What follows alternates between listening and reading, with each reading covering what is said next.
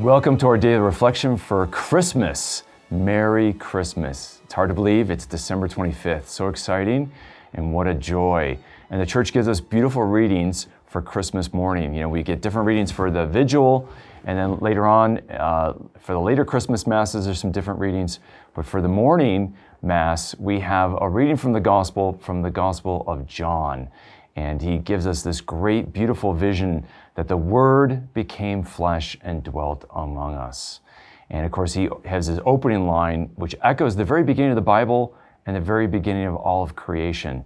Within the beginning was the Word, and the Word was with God, and the Word was God.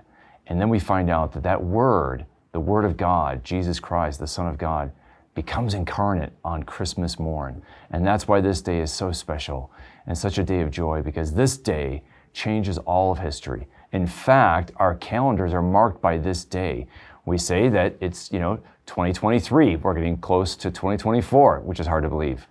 And what, what do we mean by 2023? Well, you know, the whole world marks the calendar now by the year 2023 because it's been 2023 years since this morning, since the birth of Jesus Christ. And it really was the change and the pivotal moment in all of human history that God became man. And so I love the readings today. And so let me just kind of give a brief overview of some things to, to listen for as we go to Christmas morning Mass or we reflect in our morning meditation on these readings. And the first reading is from Isaiah 52.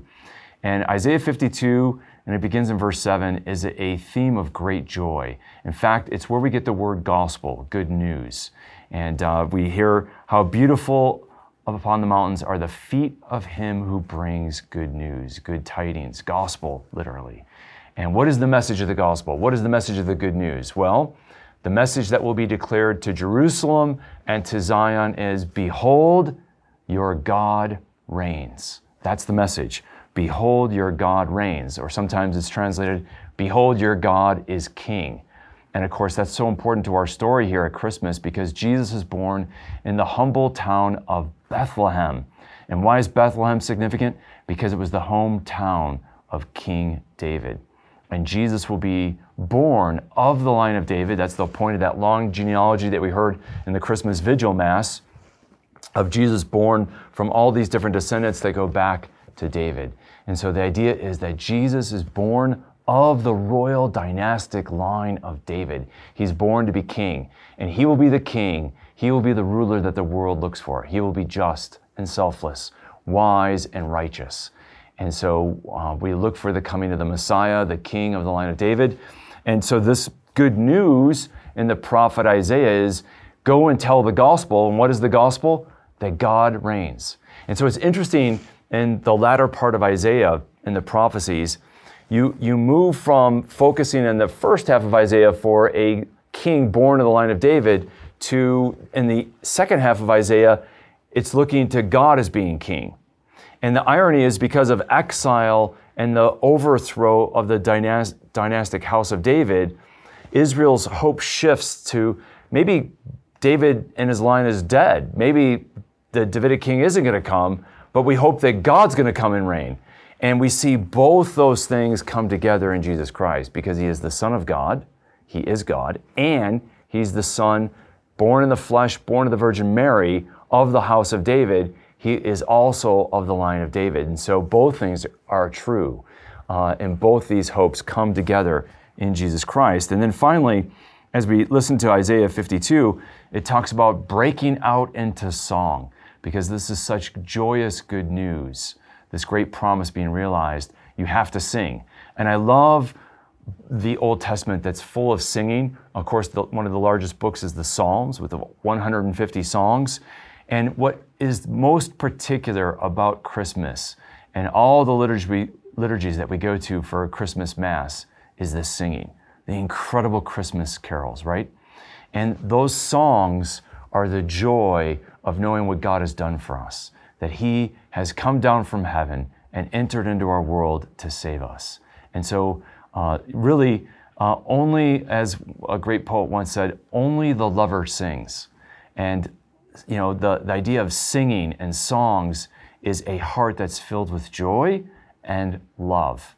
And so today, let us be filled with that joy and that love, and let us sing with joy to the Lord. That's really what the liturgy is calling us to do. And of course, we get that in Psalm 98 today. All the ends of the earth have seen the saving power of God. And so we're going to get a lot of Psalms during Christmas from the 90s. And that is not the 1990s, but the Psalms in the 90s, because they rejoice that God will become king and all the world will know that. And that's really the theme of all the Psalms in the 90s. And we get that with Psalm 98. We're going to hear Psalm 94, 96, and it's going to be a lot of those Psalms during the Christmas octave. And don't forget, Christmas isn't just a day, it's a season. And we're going to begin that season with the Christmas octave. Eight days the church will have for uh, rejoicing and being filled with joy uh, on this mystery of Christmas.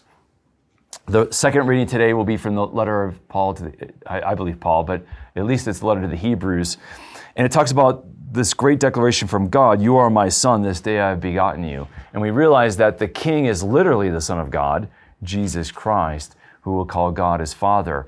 And so we have that element. And then when we get to the gospel, as I mentioned already, the Gospel of John, the Word becomes flesh, the idea of light entering into darkness. And of course, this is the winter solstice, where we go from the dark, every day getting darker and darker, and then the birth of Christ. And now every day gets a little lighter and a little lighter because Jesus is that hinge in the history of the world. And now with Christ, the light of Christ enters into our hearts and into our world, bringing more and more and more light. And of course, we know that Christ's coming will bring more and more light until his second coming, in which all darkness and all sadness and all death will ultimately be cast away. And it all begins with this turning point with Jesus coming.